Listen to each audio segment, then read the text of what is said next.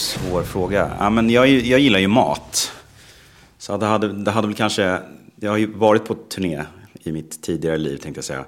Med, eh, med en svensk artist som, hette, som, hette, som heter Joakim Hilsson. Och där fick vi faktiskt chans, chansen att skriva det där. Och då tror jag att vi, vi skrev att det skulle, vi hade läst någonstans att det skulle vara M&M's fast bara röda eller något sånt där. Så vi testade det, men det, lirar man för 250 personer i Blomstermålan, eller vad vi nu lirar, folk sket i det där. men då har du haft en rider? Ja, jag, jag, jag, vet, du frågade mig tidigare här och det har, det har jag faktiskt haft. Och det var väl det och, och eh, vi fick väl någon, några öl också, någonting sånt där. Ja. Någon ost och skink, baguette i bästa fall. Men då snackar vi alltså vacker utan spackel? Ja, startskottet. Jag tror fortfarande kvar den här guldskivan. Om det nu var en guldskiva någonstans här i lägenheten. Det var det säkert, guld. Det var en stor hit. Men, men vad gör Joakim idag undrar man? Jag vet inte. Bra, bra fråga. Det, det kanske är ett nytt poddavsnitt. kanske, men ni har i alla fall ingen kontakt? Nej, inte, inte mycket. Nej. Men hur mycket är du ute med artister idag då? För du skriver ju, du är ju liksom en internationell låtskrivare, du skriver till en, eh, en uppsjö artister. Hur mycket tycker du om att liksom vara ute och, och, och möta det som också är faktiskt din publik? Jag älskar det. Jag, jag, jag, min bakgrund är ju, jag skulle säga att jag fortfarande ser mig själv som en musiker mer än, jag gillar ju teknik också så att det är ganska, därför passar det att vara producent mig jättebra. Men annars så, det är ju det, det är så jag började. Jag älskar att spela och jag älskar att, att stå på scen och, och nörda ner mig i utrustning och gitarrer och, och sådär. Så att jag önskar faktiskt att jag skulle kunna gjort det, gjort det lite mer. Och vi sitter faktiskt i, inte ett hav av teknik, men ganska mycket teknik och ganska mycket eh, guld och platinaskivor runt om på väggarna när Hitfabriken den här veckan är på Östermalm och träffar Karl Falk.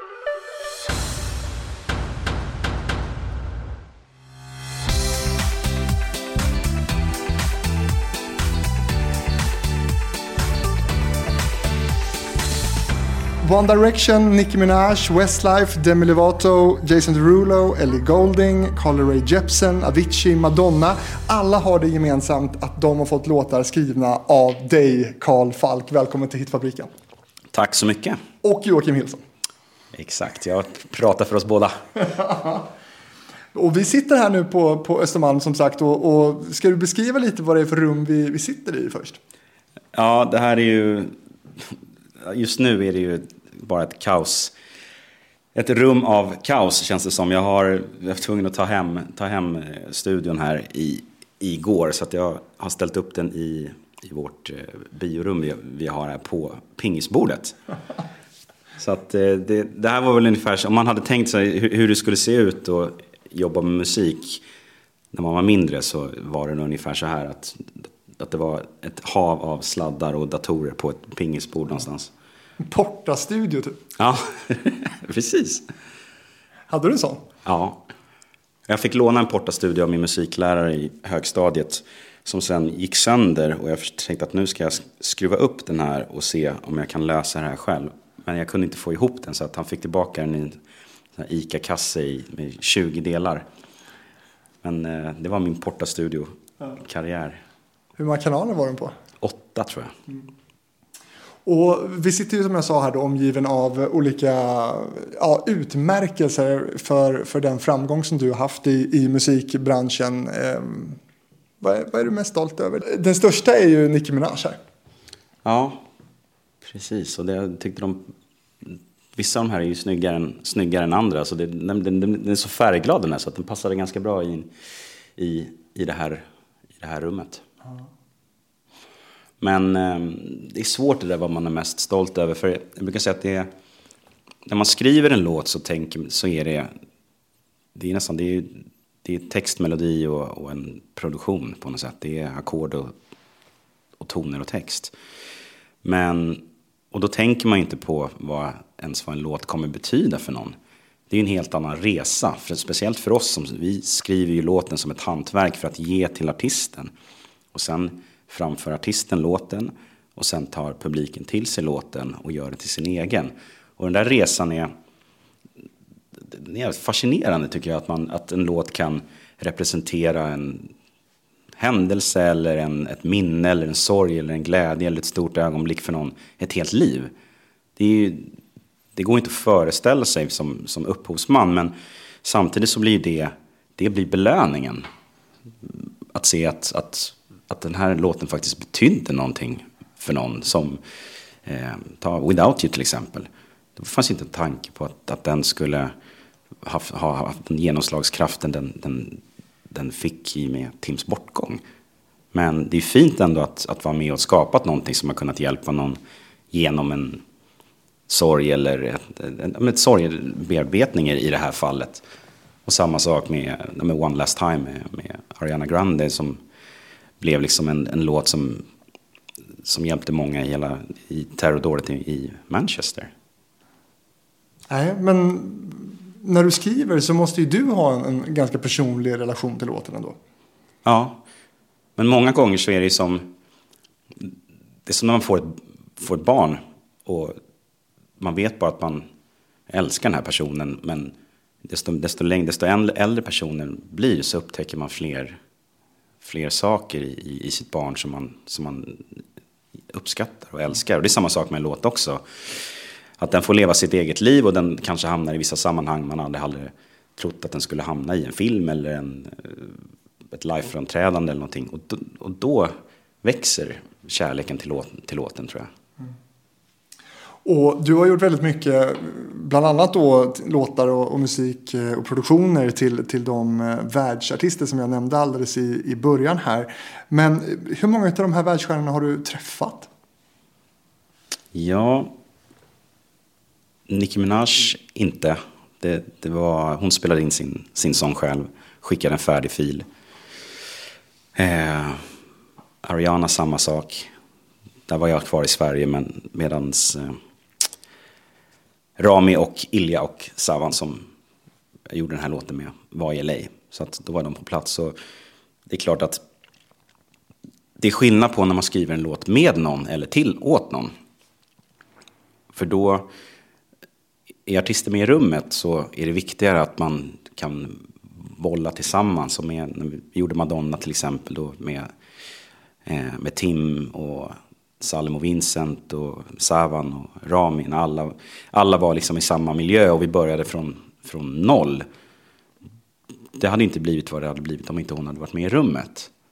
Men eh, annars så har ju, har ju artister sina setups med folk de jobbar med och som, där de väljer. Och, ja, men jag gör helst min sång på mitt, på mitt håll. Och då får man ju respektera det. Så att processen är ju helt annorlunda från, från artist till artist. Men det där är ju jätteintressant. Kan vi inte ta två sådana exempel då? Eh, du nämnde Madonna här. hur gick den låtskrivarprocessen till då? När ni, ni var tillsammans med henne? Och by the way, hur var det? Ja, nej men då fanns det, det var verkligen, vi, vi visste inte vad vi vad vi hade att förvänta oss, vad ens vad vi skulle göra, vad eller vad vill hon göra?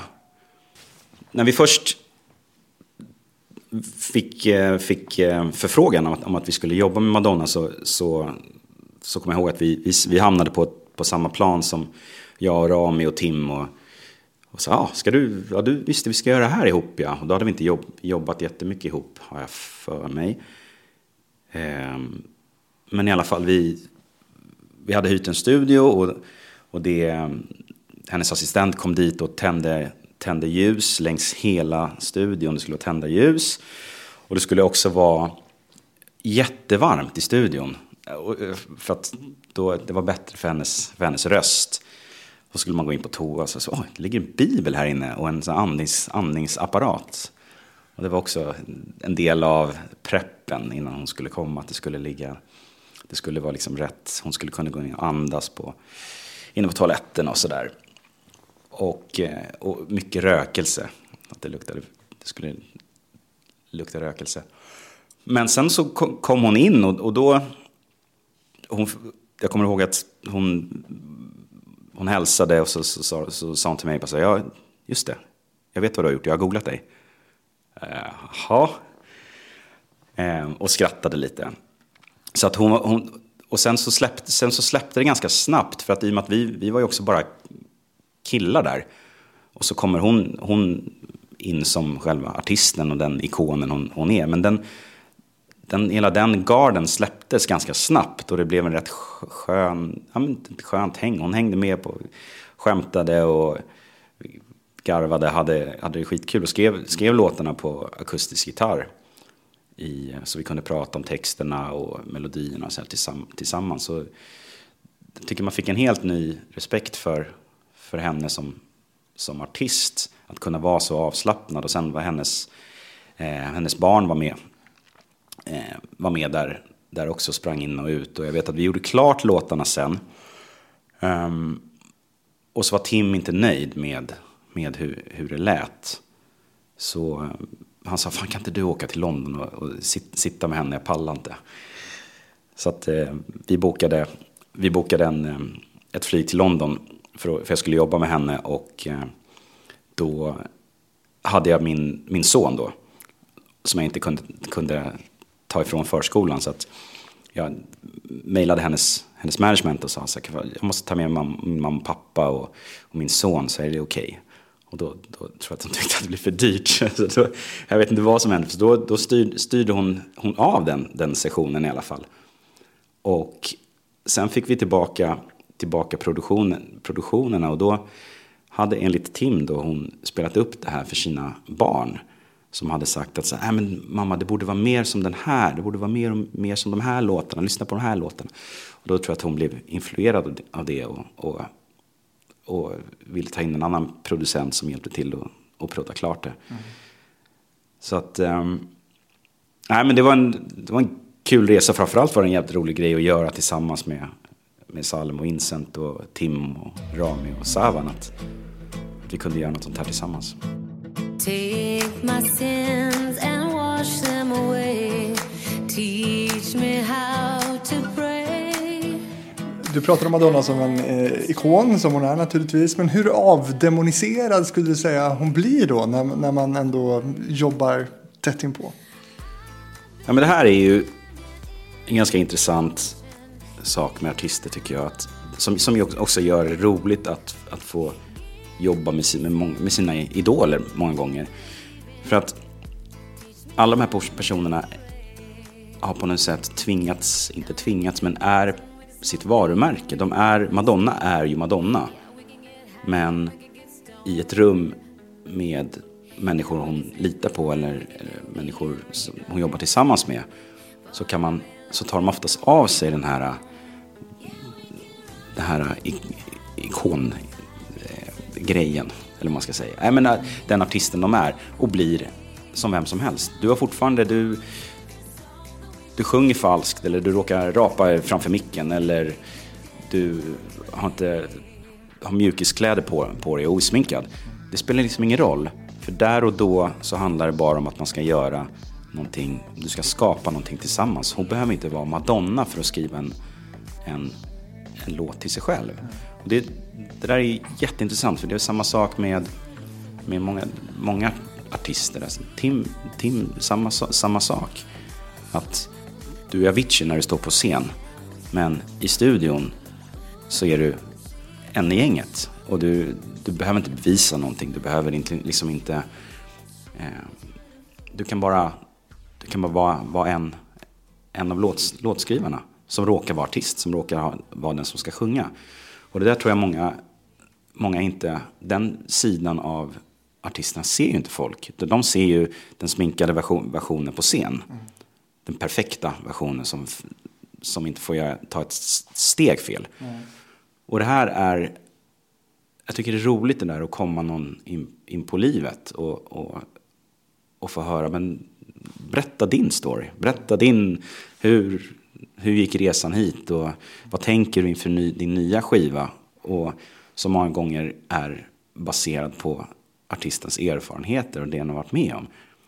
Och det ska på någonstans sammanfattas då i tre och en halv minut mm. i en låt. Och då, då är det viktigt att, att du, du är ärlig mm. mot de du jobbar med.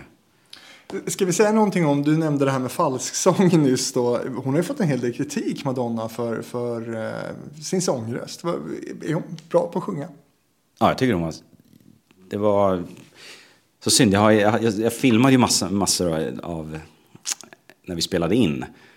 När Tim och hon höll på, på i studion. Det hade varit väldigt, otroligt kul, kul att ha kvar de filmerna. Men den, det är en gammal telefon så jag kommer aldrig, aldrig hitta, de där, hitta de där filmerna. Men eh, otroligt lyhörd och, och tog eh, feedback jätte, jättebra. Och, nej, men hon, jätteduktig sångerska tycker jag. Mm, mm.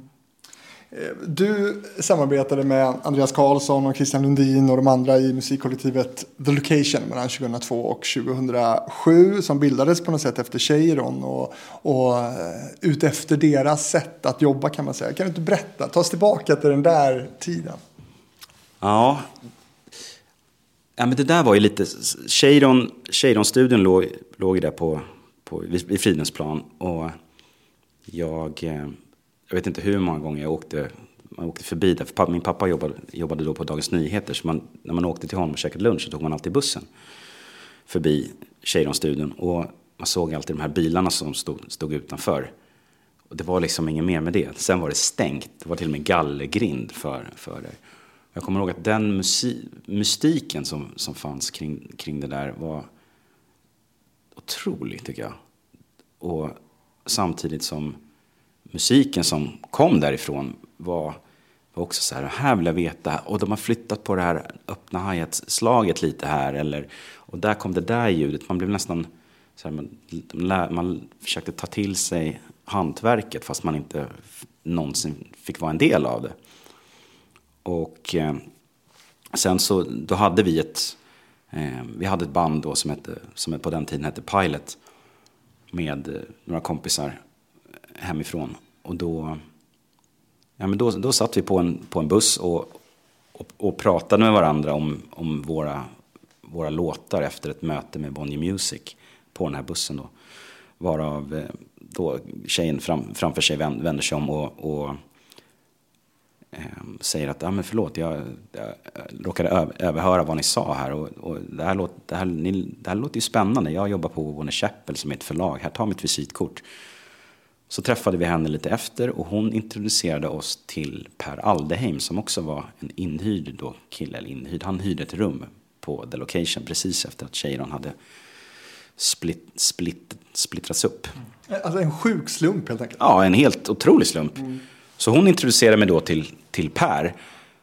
Så vi fick komma in där på tjejerna. Jag kommer ihåg det, man plingade på dörren och bara, det här är helt sjukt, jag ska få komma in. Tog in varenda så här, okej, okay, vems studio är det här?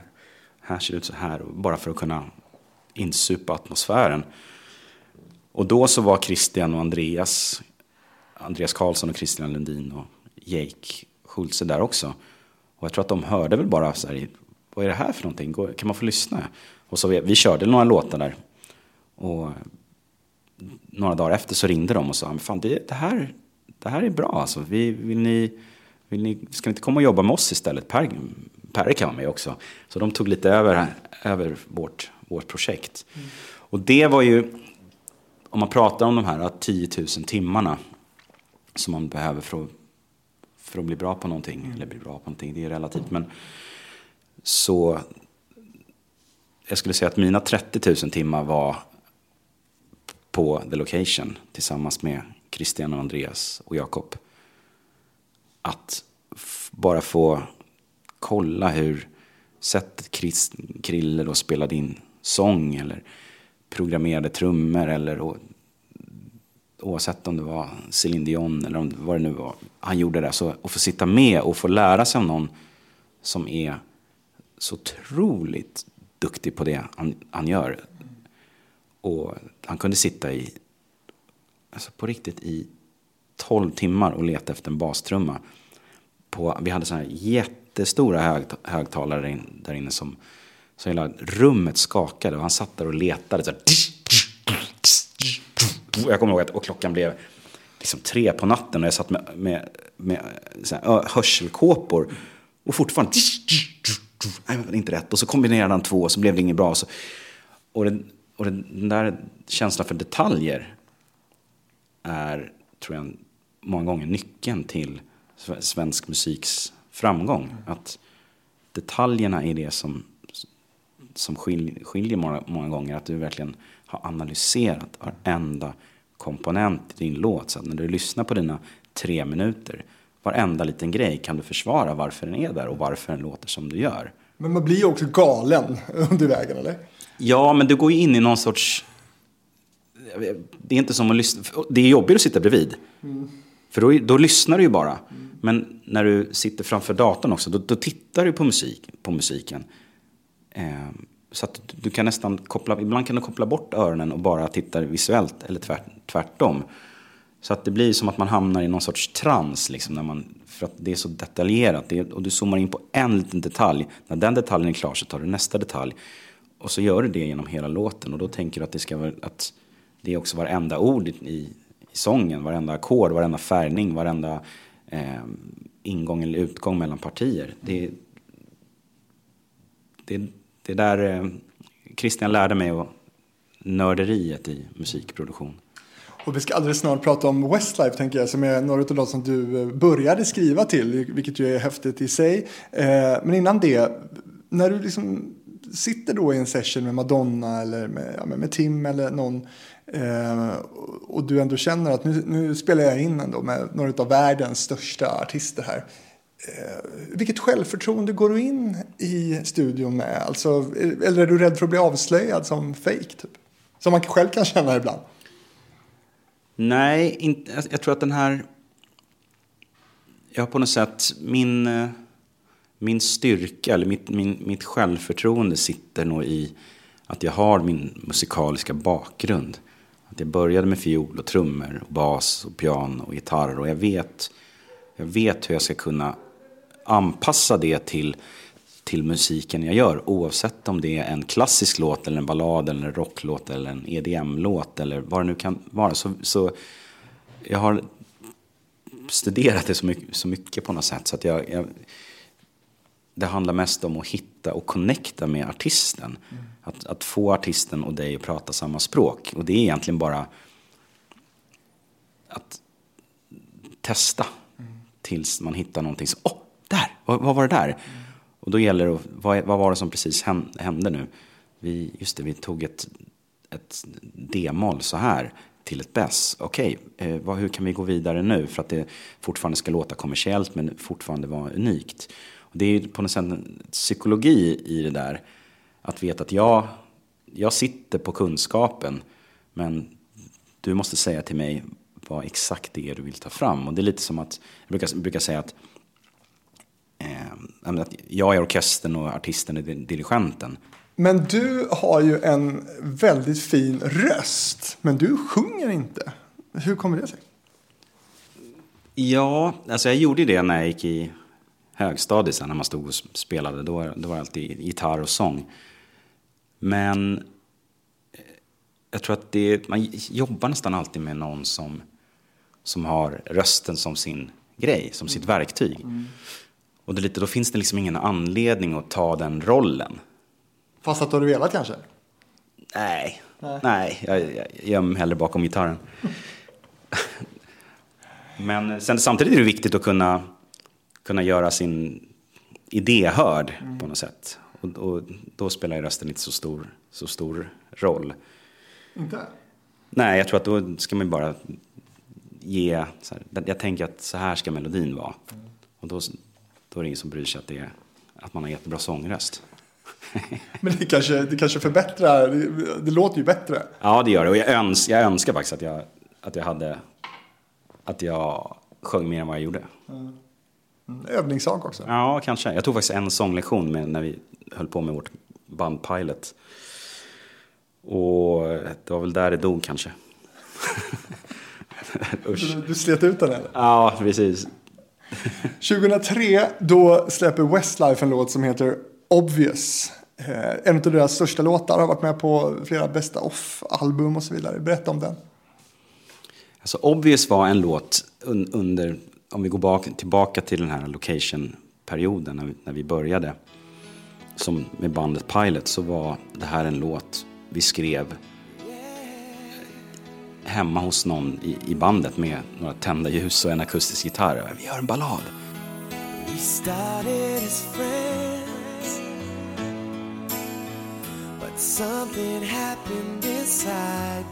Ja, men det var väl vår första låt vi fick, vi fick ut som låtskrivare som, som inte var tänkt, den var egentligen tänkt till bandet.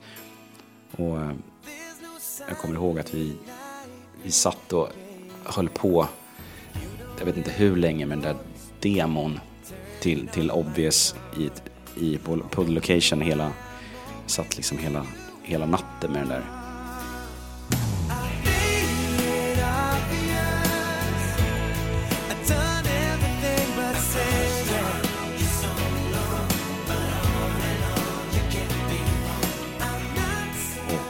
så kom Westlife till, till studion dagen efter. Och jag tror att vi hade, jag hade kört till halv elva på hela, hela natten fram till halv elva. Och bounceat ner då den här mp3an eller cd-skivan som det då var. Och så satt, satt jag i den där lilla studion och jag kommer ihåg att i studion bredvid så såg man hur så här, grabbarna i Westlife kom in och så, så här, snackat lite och de satte på, skulle lyssna på lite andra låtar och de vet att de spelade upp den här låten och man satt liksom klistrad vid fönstret fast låtsades jobba lite. Du var inte i rummet då ens? Nej, jag fick, eh, jag, jag fick sitta i den andra studion på andra sidan glas, glasväggen. Eh, men de lyssnade på den och, och, och, och gillade den. Och... Lät den som den gjorde sen? Eller hur, hur mycket förändrades den från, från demo till eh, skivsläpp? Oj. För, för, nu när man hör den så låter den låter ju extremt mycket som Westlife. Liksom. Ja. Och konstigt nog så låter den lägre än alla andra låtar. Och jag tror att de glömde mastra den. Det är jättekonstigt. Jag kommer ihåg, lyssnar, om, man lyssnar på skivan och lyssnar, så, och den låten kommer så måste man heja lite för att den, den, är, den är lägre än alla andra låtar. Um, Sånt kan glömmas bort alltså? Ja, jag vet. Det är lite B alltså. Men uh, så var det i alla fall. Och det blev väl startskottet för, för att ja, vi kanske ska, kanske skriva, testa en låt, låt till och vi gjorde någon annan låt till Lindsay Lohan tror jag. Mm. Efter och sen så blev, men Westlife blev liksom mitt startskott också som att göra grejer på egen hand. För all, allt den här tiden med, med, med Christian Lundin i studion, det här blev mer liksom, ja men nu, kör, kör själv, liksom gör, gör det här själv. Så att det var jättekul att kunna få sit, sitta och spendera den tiden och, och grabbarna i Westlife tyck, tyckte det var kul och, att vi gjorde det här också och skriva lite tillsammans och de spenderade mycket tid i studion i, i Stockholm och vi lite i, på Irland så vi gjorde väl en tolv låtar eller något sånt där sammanlagt. Och det var också mitt, mitt och Savans eh, första samarbete. Mässade du någonting med tjejen eller vad har ni för kontakt? Nej, vi, vi, vi, pra, vi jobbade faktiskt lite till förra plattan. Och de släpper in plattan nu, nu också. Jag tror att Rami faktiskt var med, med, med på den och, och, och sådär. Men nej, för många gånger blir det ju också att det, när man är klar med någonting så går artisten vidare vidare också till att jobba, jobba med, med andra. Men sjukt att hon fortfarande är aktiv va? Ja, ja, ja verkligen. Men jag kommer ihåg det, det var också just Westlife i början så där med när man hade skrivit en låt och det var Sävan som sjöng. Och så, så sa vi alltid så här, men vänta bara till Shane sjunger, allt låter bra med honom.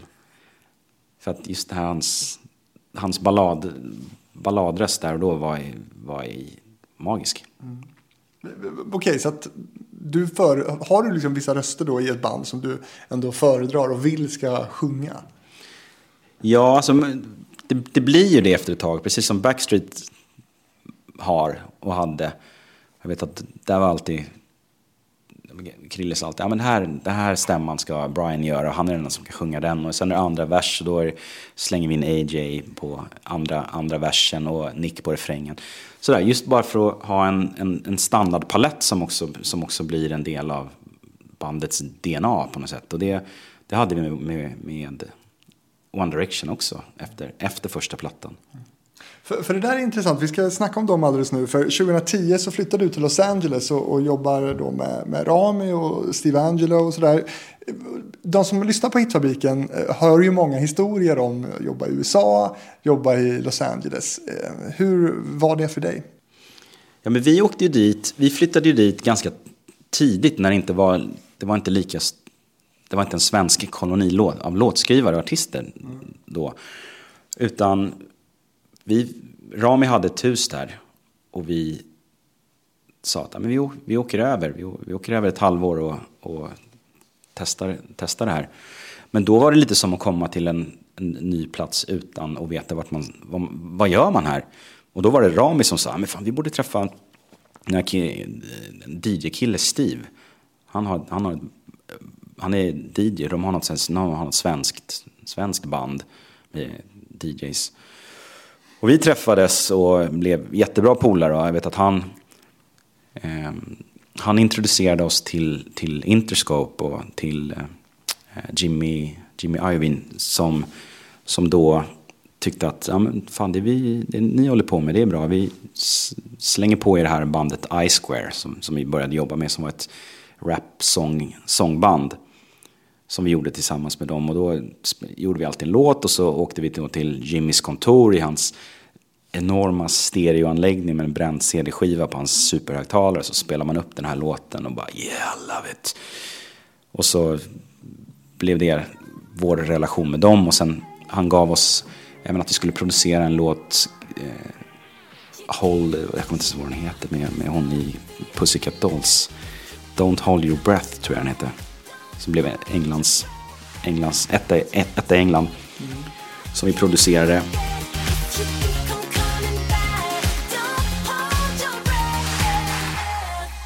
Men framförallt så lärde man ju känna Steve och hans sätt att, att producera musik. Och jag vet att han spelade upp, de, han bara fan vi ska jobba med Pharrell, det kommer bli så jävla fett.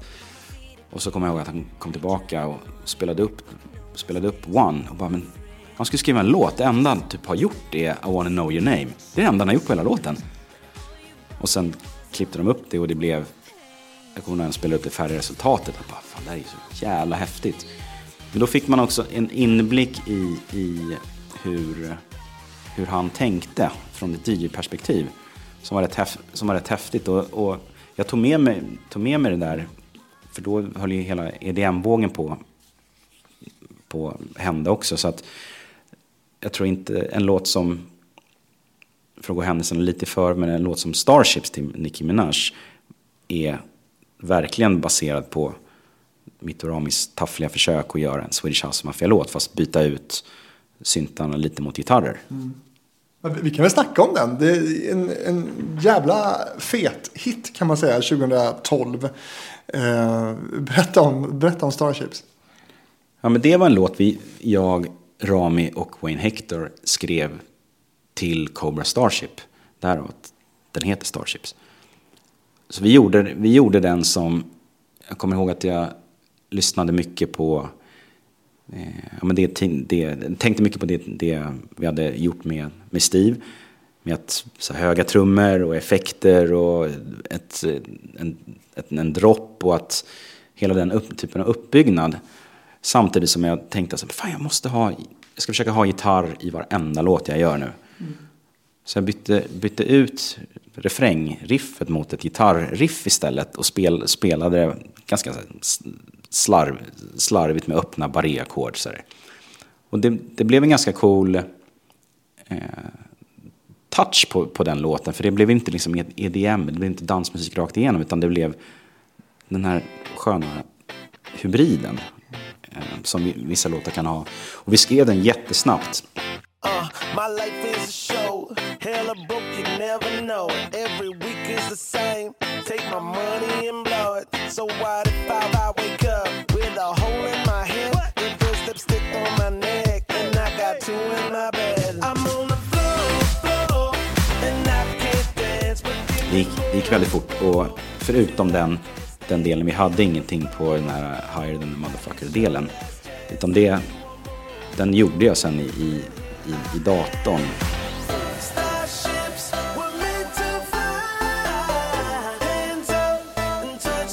Men vi gör ett, att det bara är, det får bara vara ljud, konstiga, konstiga ljud. Så det är liksom ett lager, lager, lager, lager på ljud, på ljud i, den, i den droppen.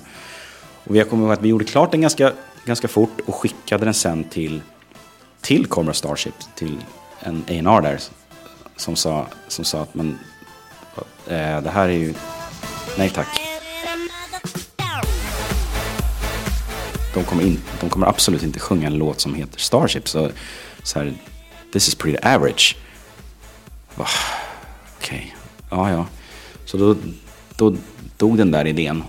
Och sen var det faktiskt, det var Red One, producenten, som, som jobbade med Nicki Minaj och inte hade, hade någon, han hade väl ingenting, inget S i rockärmen och skickade den här låten.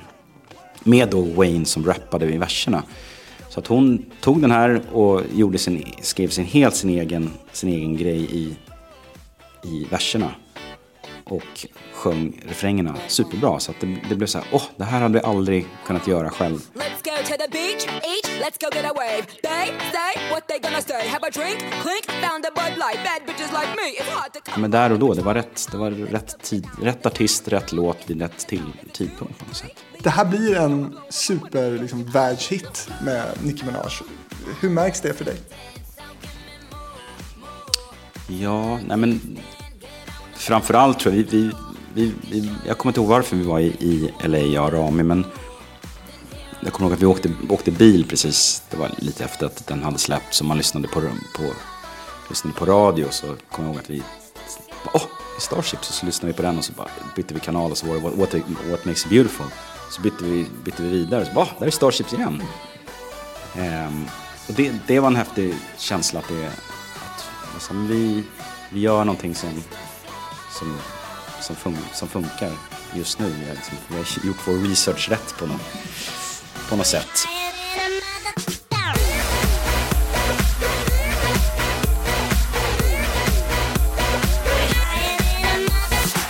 Och sen så sen har det bara varit en sån låt som har följt, följt, med, följt med och den, det var kul när den låg, satte något rekord med den där på att det var 21, låt, 21 veckor på Billboard topp någon 10 eller något sånt där. Men... Eh, du, du, du ger ett väldigt så lugnt och, och sansat intryck. Men tycker du liksom, blir du inte liksom gaga över det ändå? Alltså, hur, hur var det att ligga på Billboard med den här? Ja, det var ju svinhäftigt mm. såklart. Men det, det, är det här som tror jag är... Där har man två, två val också. Jag tror att det här, i och med att vi inte är artisterna bakom låtarna, som är tvungna att promota dem, framföra dem. Så vår jobbiga process är ju mitt, att få ihop det. Få ihop låten, få ihop delarna, få ihop sången. Se till så att, så att den blir klar. Men när, när låten är klar så är ju då är ju vårt jobb kvar, klart och då går det vidare till, till nästa och då går ju också vi vidare till vad är nästa projekt? Vad är nästa låt? Hur kan vi använda energin vi fick vi fick, det precis som det, det du pratade om, energin av att det här funkar. Mm. Hur kan man omvända den energin till att bli ännu mer kreativ? Att sätta ribban högre. Och det är inte så att ni känner att, nej men fan, det här funkar ju så jävla bra. Nu drar vi på semester tre månader i, på liksom Barbados. Nej men tvärtom. Mm. Det, det är det är viktigare att använda den till att följa upp. Följa upp. Och vi, vi gjorde en låt efter, efter Starships och sa ah, vi vill ha en till, till låt och vi gjorde en låt som heter Pound the Alarm i ungefär samma liksom, tapp, tappning. Sådär. Um, så det är också viktigt att, att, tänka, har vi, ofta så skriver man ju tio låtar och, och en, blir, en blir bra. Finns det någonting i de andra nio eller finns det någonting vi kan skriva som, som, kan, som kan vara i samma värld? Mm. Uh som sagt, när ni är klara då kan ni luta er tillbaka lite även om ni då vill vidare till nästa projekt. Men kan man säga någonting om vad en låt, ja, som Starships, vad den har dragit in ekonomiskt? Ja, alltså det är klart att den, den drog in en hel, en hel del. Och eh, framförallt den öppnade ju, om man bara inte tänker ekonomiskt heller utan karriärsmässigt, den, den öppnar ju dörrar till exempel, ja, men, som Madonna-samarbetet eller vad det nu än kan vara. Mm. Så är klart att har man en, en bra låt i ryggen, en hit i ryggen så, så har du möjligheten att göra andra, komma in på andra, andra sätt än du har när du inte har en hit ute. Mm. Och One Direction har vi varit inne lite på nu och där var du egentligen med från, från, från början och träffade de här ganska unga eh, killarna. Eh, och egentligen utan riktning också från början vad jag förstod det. Ja, och det var ju också lite, lite för att med, tack vare ja, Simon Cowell och Psych, Psycho Music där, att det, vi hade gjort mycket av deras grejer innan. Så de hade det här bandet som, som Savan faktiskt var med och satte, i, satte ihop också. Och, och att det blev, det blev ett fem snubbar som, som de inte riktigt visste vad de skulle göra med. Mm. Och då skickade de ju runt de här till olika team för att försöka hitta inriktning. Jag kommer ihåg att den första briefen på One Direction var Forever Young med Alf Alphaville. Jag vet inte riktigt hur, hur, det, hur det lirade.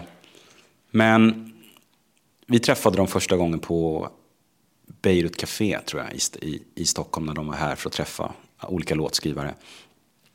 Och det flög liksom ris, på, de kastade ma mat och bara jagade varann och, och, runt där och det var liksom så här, alltså, vad, fan, vad, ska vi göra med här? Det är ju ett gäng snor, snorungar, eller liksom kids. Um, och samma var verkligen drivande i det här, i det här att vara, nej men vi, det här, vi ska, det här ska vi få, få till. Så vi gjorde en, en, en till, vi träffade dem en, en gång till i London strax efter och där hyrde vi också en studio. Och det var väl den första låten vi skrev egentligen. Jag tror att Savan hade titeln You don't know you're beautiful and that's what makes you beautiful. Som, var, som han hade skrivit till sin fru, tror tror jag den, den textraden. You're insecure, don't know what for. You're turning heads when you walk through the door. Jag tänkte också att vi måste göra någonting som inte blir för deppigt. Det ska fortfarande vara lite, lite rockigt. Jag vet att vi hade typ Bon Jovi som någon sorts influens. Men också med, med samma typ av trummor som hela det här Steve Angelo-tänket där och då. Att det skulle vara att det skulle vara moderna trummor. Att det, inte blev, det får inte bli Bon Jovi hela vägen för då blir det, då blir det för vuxet. Så att vi försökte hela tiden hitta det här eh, melodispråket, enkelheten i ackorden och, och det ja, då skrev vi What Makes Beautiful ganska, ganska fort och jag vet att vi eh, skickade över den och Harry Styles svarade, svarade bara This is the one.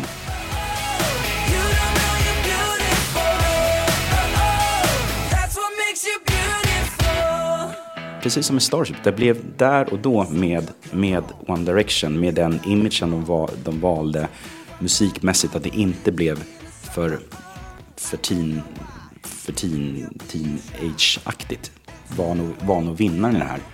Och jag tror att världen behövde ett One Direction där och då också. Så timing var ju superviktig. Men det fanns också, när vi hade gjort den så gjorde vi en låt, en låt till som heter One Thing som blev uppföljaren till den. I've tried playing it cool But when I'm looking at you då, hade vi, då märkte vi att när de kom till Sverige att det var fler och fler folk utanför studion och det, det, det bubblade och, och, man märkte att, att det, här kanske, det här kanske funkar. Mm. Och det, det gjorde det ju och då, då blev det en helt annan grej, andra plattan. Och försöka, hur, hur motsvarar vi förväntningar? Hur, hur, tar vi det här till nästa nivå? Efter skivbolagen sa att ja, vi, vill, vi vill, vill gärna att ni, att ni gör så mycket ni kan av den här skivan. Helst i Sverige och vi gjorde lite, lite i London också. Men då hade vi ju, jag vet inte hur många tusen pers det var utanför studion. Det var fullständig kalabalik när de, när de var där. Och då förstod man ju att det här är ju, det är värsta grejen.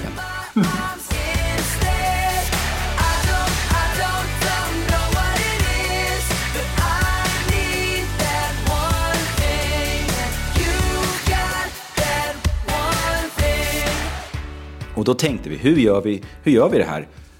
För att, det ska, för att följa upp det. Och, och då, lite det som, som Cheiron gjorde med att, att liksom hitta en kostym åt varje Backstreet Boys-låt. Det här är den, det här den här stilen, melodispråket är fortfarande detsamma men att, att varje, varje låt ska vara, ha, kan variera helt i tempo men det finns ändå en röd tråd i, i soundet.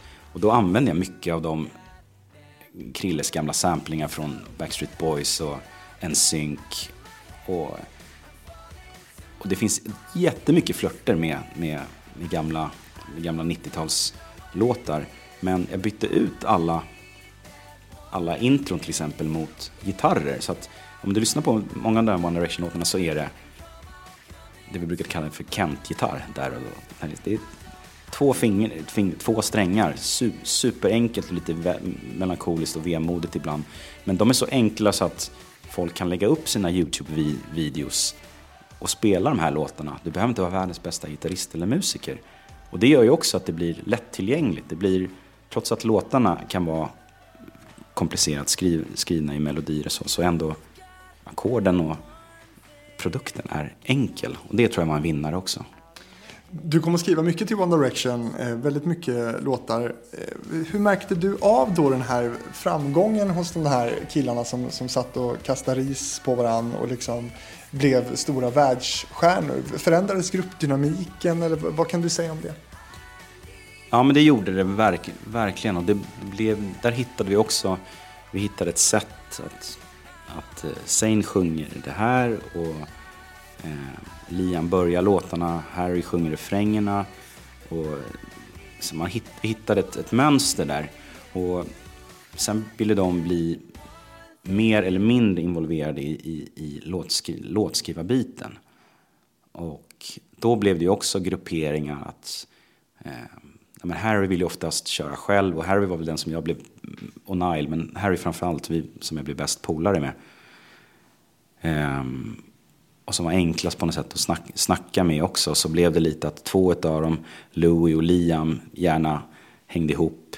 Zayn var väl den som kändes mest som, han, han Rami tog sig till, tog sig, liksom, det blev hans storebrorsa på något sätt. Och Nile också som egentligen inte ville, han ville inte göra det här egentligen, han ville bara spela gitarr. Men han kunde inte spela gitarr till att börja så att jag fick sitta med honom och jag lärde honom liksom, så här spelar vi What Makes It Beautiful och det här är ett D, det här är ett C. Så, här, och så, så, träna nu på det här så ska jag gå och lägga sång med Liam här så kommer jag tillbaka och så dödade han Mate, I fucking I, I know the chords. Så här, skitglad liksom. Och, och så, så bara, men, perfekt, kör. Lär dig en låt till och jag vet att vi köpte ehm, eh, Apple-datorer till, till allihopa. De fick varsin dator med, med Logic på. Så, här, nu kan du testa att börja producera själva. Och det var ju skitstort mm. liksom för, för dem. Men du hade även studio och fritidsgård kan man säga. Ja, ja men verkligen. Vi hade Fifa där och det var Fifa-matcher eller brottningsmatcher med deras livvakter och det var fullständigt kaos. Men det var samtidigt, man blev som en liten familj där i och med att de litade ju så otroligt mycket på, på det vi gjorde också. Mm. Um, så att den här den skivan är jag verkligen stolt över. Den, den andra One Direction-skivan där där vi verkligen skap, skapade någonting från grunden. Mm. Take Me Home. Just det. Eh, märkte du då som jobbade tight med de här grabbarna att gruppen hade en Diana Ross? Alltså, det vill säga Harry Styles? Absolut. Det var det verkligen. Men jag tycker Harry var också den som var lättast att ha att göra med. Han tog han tog det inte så seriöst. Det var liksom en klackspark och så här, det, det, var liksom aldrig no några problem där med att jag får inte sjunga här eller jag, jag har sjungit för lite, jag vill skriva själv eller um, Men man märkte att det, den här killen kommer gå hela vägen, med eller utan One Direction. Mm. Och, och visst, det kanske stack lite i ögonen på, på de andra på de andra killarna också, säkert, säkert. Men i början var inte det någonting som, som märktes utan det var snarare en, en drivkraft att bandet hade en, en stark frontfigur. Och han utvecklade en jättecool egen liksom, ja, nästan rockgenre eh, efter det här. Men du har inte jobbat med honom som solartist? Nej. Ja, men sista gången jag pratade med, med Harry var, var några månader sedan när jag jobbade, skulle göra en session med, med Mick Jagger.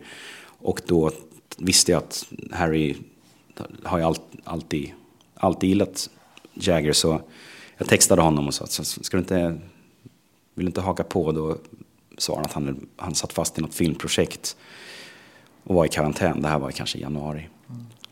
Mm. Um, så att vi har, ja, vi har textat lite fram och tillbaka men han har hittat så otroligt rätt i sin sitt val av musik där han han kan stå för. Det, det är ingenting som känns plastigt eller konstlat i, i det han gör och då är det ju, då är det ju rätt. 2013 så tilldelas du och Rami Platina-gitarren, ett musikpris som sedan 2004 eh, årligen delas ut av STIM. Och det här priset delas ut eh, till upphovspersoner med exceptionella framgångar under året. Du har prisats med samma utmärkelse som Winnerbäck och Avicii och Tove Lo, Lykke Li, Robin, Max Martin, Benny Andersson och så vidare. Det är ett coolt gäng att, att befinna sig med. Ja, det är verkligen, jag, ja, men det är en sån här grej som jag tror betyder otroligt mycket för när man hamnar i samma, eh, samma gäng som personer som du själv har sett och eh, varit ett fan av och som har varit en del av ens uppväxt också, musikaliska uppväxt. Så att, eh, det där är jag jätte, otroligt stolt över faktiskt. Mm. Men känner du också att du är ändå en liten doldis för många som, som kanske inte känner igen dig by name? Sådär? Ja, men det, det blir per automatik så i och med att vi, som, som jag hela tiden kommer tillbaka till, att när man, när man är bakom, mm. bakom låtarna, det är, då jobbar man ju på ett annat sätt. Mm. Och du kan jobba i med många olika saker sam, samtidigt. Um, så att det, det, blir, det blir ju så. Sen är det många som som då väljer att också bli, bli artister, mm. artister själv, själva och då kan, kan göra både och. Som mm. Ryan Tedder till exempel i One Republic som dels skriver massa musik åt andra men också har sitt band. Mm. Blir du mycket sammanblandad med, med Christian Falk? Nej, det händer. Det händer dock. Att, eh, det är också häftigt att, att han fortfarande verkligen är ett namn som, som alla, alla vet vem, vem det var. Bra skiva för övrigt. Här, heter den? Kell Bordell heter den. Riktigt bra. Mm. Sen har du vunnit en rad massa andra priser också. Det är eh, Billboardpriser och MTV, eh, BBC och Brit Awards. Och liksom, bryr du dig till slut? Kan man bli prisblasé? Nej, det kan man inte. Det, det, det tror jag inte. Men jag tycker att det, det är viktigt att tillägga också att med, med den, den uppskattningen eller den framgången så, så, så, finns det hela tiden en, en stress och en press, inte kanske alltid utifrån men för dig själv, eh, som, som, är, som kan vara en riktig, menar, kreativt en, en riktigt en negativ grej för, för din kreativitet. Att du känner att du hela tiden måste prestera på en, på en nivå som, som är otroligt hög. Och gör du inte det så, så känner man, så, så blir det nästan det blir en otrolig press på dig att leverera hela tiden. Och gör, och gör man inte det så, så då kommer ingenting. Och det där tror jag är en, en grej som i många, i, må, i många fall är någonting som man måste snacka om. Mm.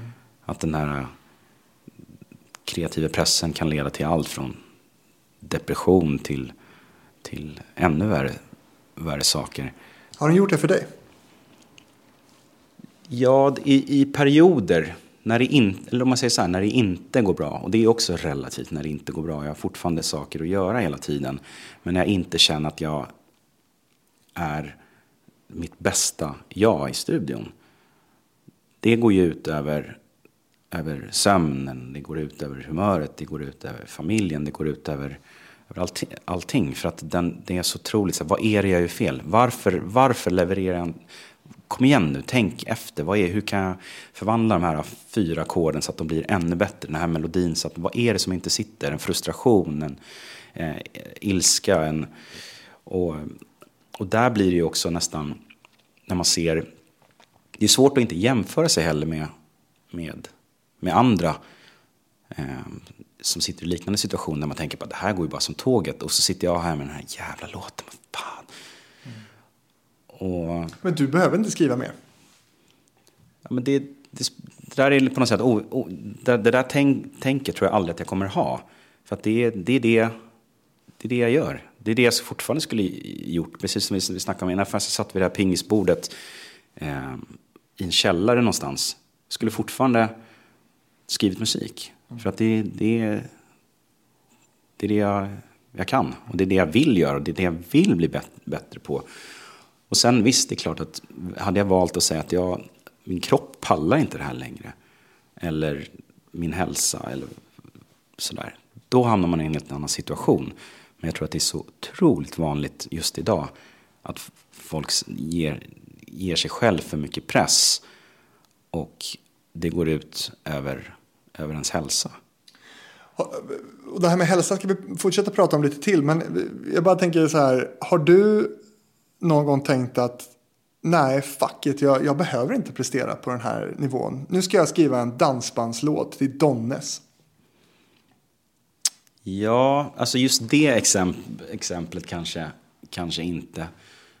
Men... Gillar du inte dansband? Jo, jo. Donnes är min absolut största inspiration. ehm, nej, men däremot så kan man, så kan man, så kan jag har gjort i alla fall, skiftat fokus lite. Mm. Att dyker, dyker en annan grej upp som mitt, det här andra bandet jag har med, med som verkligen är ett sido, sidoprojekt. Men det är ändå någonting som, som där man får, jag får stå på scen och vi, kan spela för 1500 pers eller något sånt där ute i världen. Och man får, får, man får stå och spela. Det, det ger mig ingenting med, men det ger mig någonting. Jag får utlopp för att bara spela gitarr eller bara stå på scen. Och där... Ja, men det, där är väl, jag är lite där nu skulle jag säga. Att vad är, vad är nästa ut, utmaning? Och det jag håller nu på att starta ett sidoprojekt med, med Mick Fleetwood i Fleetwood Mac till exempel. Som också för massa år sedan var, men fan ska vi inte, ska vi inte göra ett Traveling Wilburys? Att vi bara sätter ihop folk som, som vi gillar och så, så är det ett sidoprojekt från det vi håller på med. Och jag tror där jag är nu i livet med familj och, och sådär och andra, andra grejer jag gör. Så ett sånt projekt vore en utmaning. Att bara, vi, bara, vi skriver bara låtar och så får vi se vart det, vart det bär. Men med vår, min och Mix då, bakgrund och kompetens så kanske det, vem vet, kanske blir något bra. Hur, hur rörlig är du? Skulle du kunna dra till Los Angeles i, i eftermiddag? Nej, eller ja, det skulle jag väl kunna göra. Jag skulle kunna dra till Los Angeles i eftermiddag i två månader om jag ville det. Mm. Men det hade inte varit det hade varit bra för min karriär, det hade varit dåligt för min familj. Och den där balansen är, det är någonting man inte behöver tänka på när man är mitt, mitt i det. För då, då, gäller det att, då gäller det att köra medan man har, medan man har sitt, sitt fönster. Men jag tror, där man får barn också, det, det, blir, det blir ett lager till att, tänk, att tänka på. För, och det är fler personer som, som behöver en. Och där kan man göra två val. Antingen så, så sätter man familjen åt sidan och säger att ja, men jag måste göra det här. Så, bara så det är. Eller tvärtom. Jag sätter karriären åt sidan och, och jag har familj, jag måste göra, göra det. Men det går ju att hitta någon balansgång där. Och jag brukar alltid säga att den balansen är det, är det man eftersträvar mest. Jag i alla fall just, just nu. Att ha den balansen. Är det inte bra i studion så, så kommer det inte vara bra hemma. Och tvärtom. Och det där är ju svinsvårt att, att, att, att hitta. Men det är i alla fall min eftersträvan att, att försöka vara en bra låtskrivare och en bra pappa på samma, samma gång. För jag tror att de, det ena gör den andra delen lättare. Jag vill prata om två saker till med dig. Vi började den här intervjun med att prata om eh, sessions du gör med artister tillsammans i studio. Vi pratar Madonna. Eh, vad har du för exempel när du har jobbat på distans? Var det Ariana Grande du jobbade på distans med? Eller? Ja, inte ens det. Utan då gjorde vi faktiskt One Last Time. Då, den, den gjordes i en, en studio i LA. Sen blev det en demo som gjorde, gjordes hemma i Stockholm. Och sen spelades sången in i LA. Skickade till, jag vet inte ens om den fick tillbaka, tillbaka sången eller om det skickades på mixning, mixning direkt.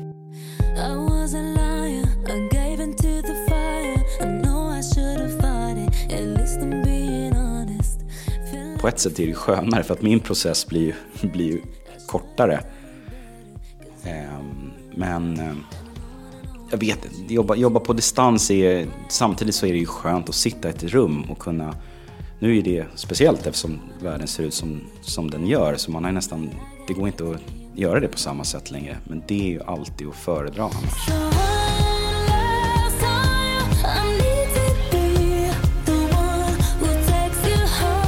Men du har liksom inte ens haft ett eh, Teamsmöte med Ariana Grande för att prata om låten eller hur hon ska sjunga eller in, ingenting? Det fanns inte Teams på den, på den tiden. Det där var 2014. Det lät som att du var 100 år typ. Ja, precis. Nej, Nej men det där är, det blir också så svårt tycker jag att göra, göra en sån där grej på, på och skriva någonting på distans. För att det blir, det blir tidsfördröjning hela tiden. Det blir en latency. Och jag, vet, jag gjorde en, en, en um, session med, med Mick Jagger när han var, det här var också under, under, under liksom, det var några, må, några månader sedan. Och bara, ja, det går inte att vi ses men vi, vi kan testa att göra det på, via Facetime. Och han satt i sin lad, en lada som han hade byggt om till studion på Sicilien tror jag. Och eh, ja, men vi, här, vi ringer dig klockan tre. Och då blev det verkligen så här, vi, han ringde upp och bara, hallå? Hello?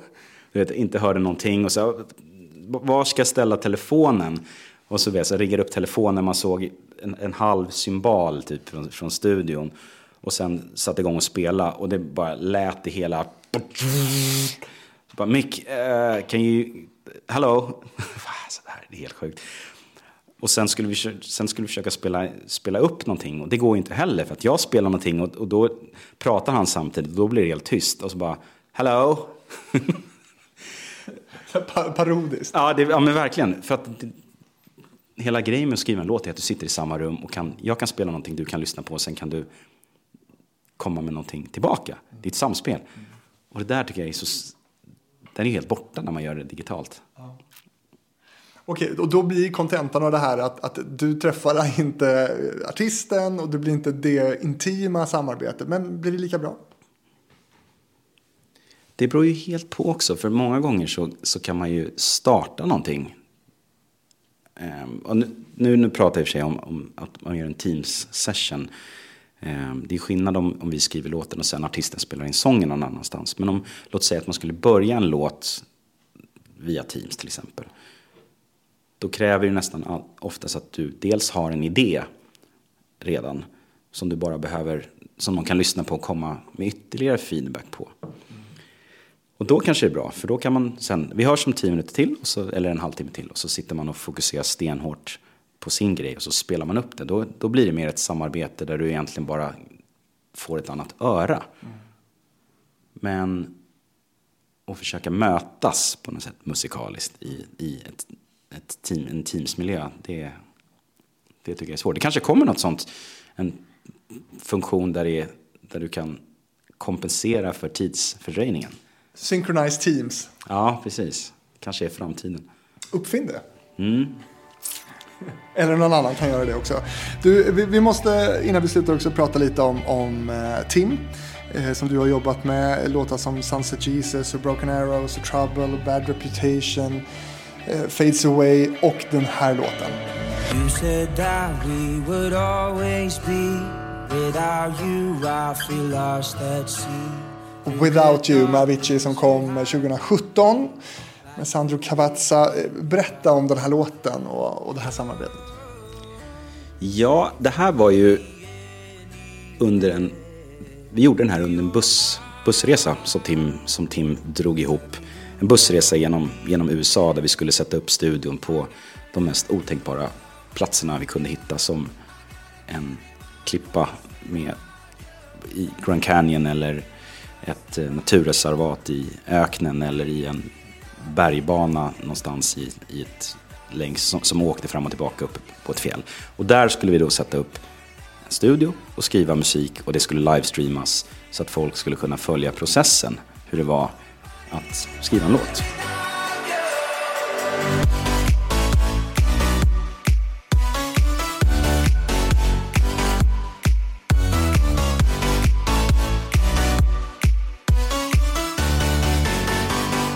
Och då hade Tim skickat mig en, en, en låtidé från, från Salem och Vincent. Där refrängen fanns. Han sa så här, det här produktionen och versen och preen, så här, kan vi inte kolla på det? För refrängen har någonting. Uh, och jag kommer ihåg att jag lyssnade på det. Ja, absolut, men det här är I'm gonna go in Bonnie and Clyde without you är så lökigt. Alltså det går, det, det ryker.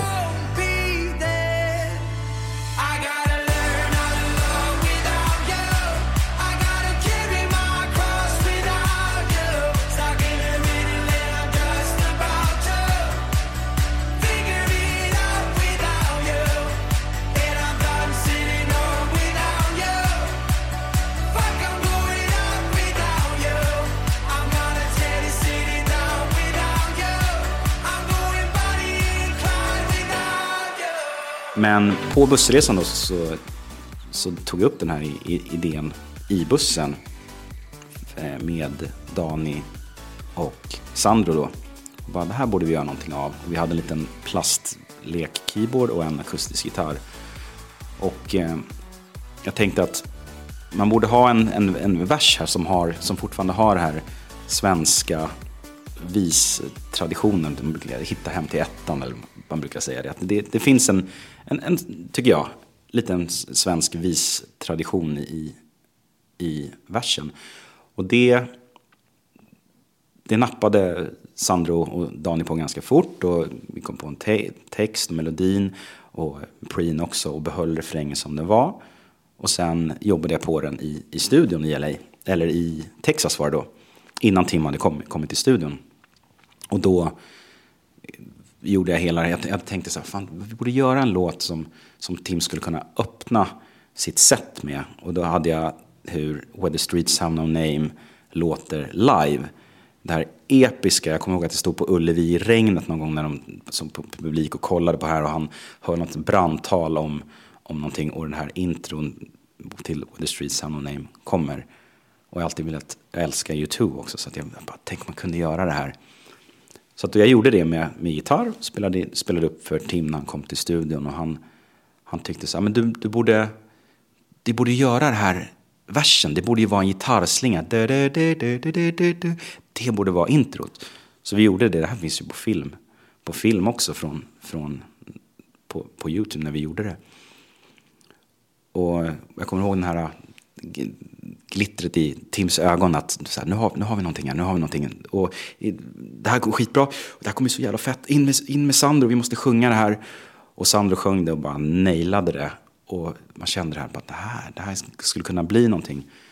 Och vi gjorde klart den då för att framföra den på, i Miami på Ultra.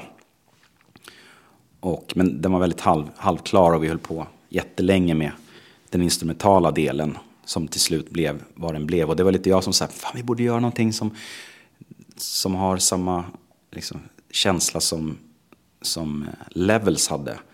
Och jag vet att Tim letade fram några ljud där som var samma, samma som, som kom därifrån också.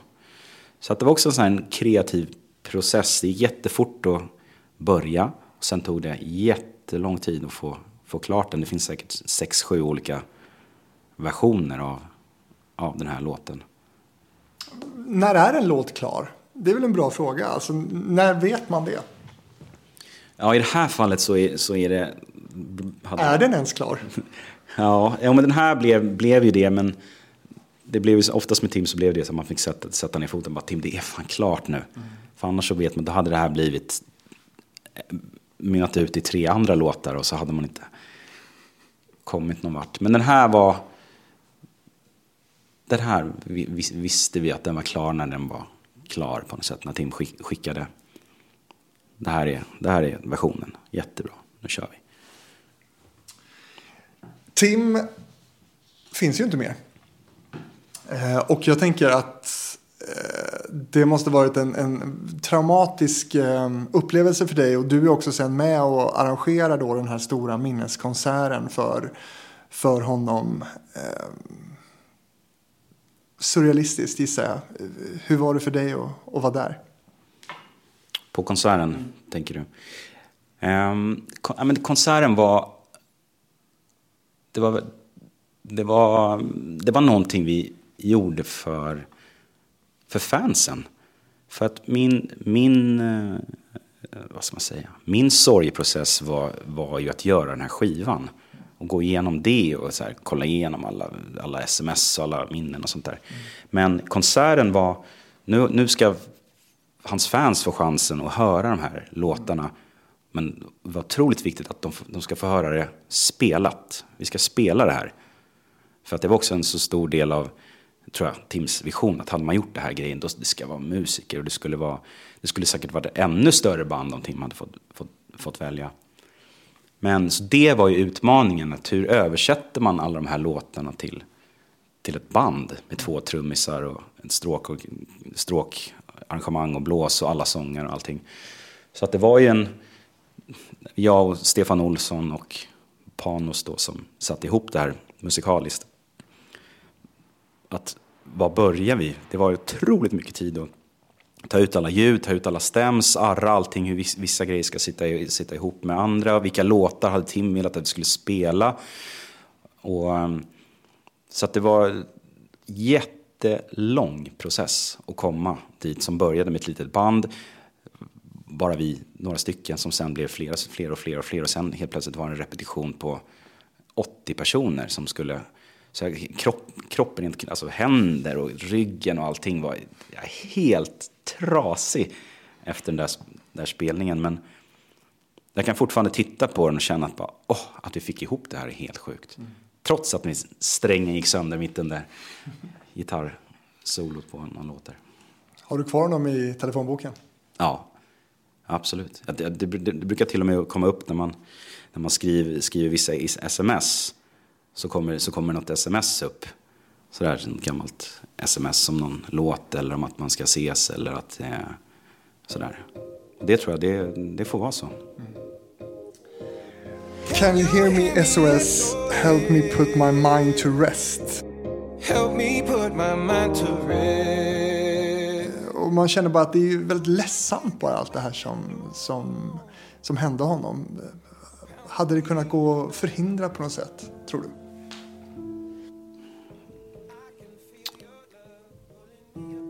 Jag vet inte, jag har ställt mig den här frågan så otroligt många gånger. Och det är också, det är många gånger under resans gång när vi, när vi har jobbat ihop, när man kände att så här, kan, kan man göra mer här? Kan, hade vi, jag och Rami framför allt många gånger blev, tog i rollen som storebrorsor. Att bara, Tim, gå hem. Gör, liksom, vi, vi, vi gör klart det här, se till att bara gå hem och sova. Men jag kan jobba några timmar till. Bara, Nej, du kan inte jobba fler timmar till. Och du, du ska inte jobba fler timmar till. Det, kommer, det blir ingen skillnad om du gör det här nu. Och det var nästan så att man hade velat, många gånger fick man ringa och väcka honom sen dagen efter. Men sådär, man, man kände ett ansvar, men också såklart ställt mig frågan, hade jag kunnat göra mer? Hade jag kunnat vara där ännu mer? Hade vi, eh, sådär. Och och den är ju svår att svara på för jag kände ändå att jag var så mån om att, att, att i studion så, så det blev liksom en frizon i studion utan press utifrån eller vad, vad det än må vara. Utan där var det, det var bara kul och där ville man att tiden stod, skulle stå still. Men alla de yttre faktorerna på något sätt, hur Tim mådde, det var ju någonting vi pratade om jättemycket. Och många diskussioner kring kring eh, vänskap och relationer och kärlek och jobb och stress och sånt där. Um, men det är ju svårt att, att, att viga sitt liv åt någon annan på något sätt. Det går ju, man har ju... Jag tror att det var mycket som hände bakom kulisserna. Men var det han som drev sig så här hårt? Eller var det yttre påverkan så att säga? Men jag tror att det var både och. Jag vet att vi pratar mycket om det här att, att, att, att, att det här med att vara en artist, att vara artist blev en, bör, blev en börda och att det inte var kanske det, det var inte det Tim ville och vi, vi pratade om att här, vi borde starta ett band och vi borde spendera mer tid i studion och, um, och jag tror att det det var någonting som det var nog svårt att uppnå med tanke på den, att han var den han var också.